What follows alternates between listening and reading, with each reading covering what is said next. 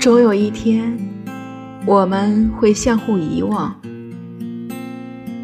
不再言谈，不再欢笑，不再有九月的晚风和十月的银杏。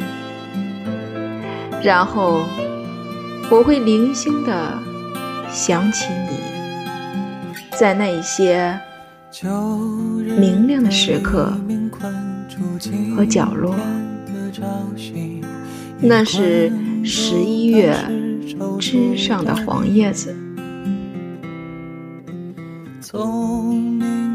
我也会写一首更短的诗，可能藏在褶皱柔软的书里，而不是白纸上。我开始接受，总有一天。我们会相互遗忘，仿如没遇见。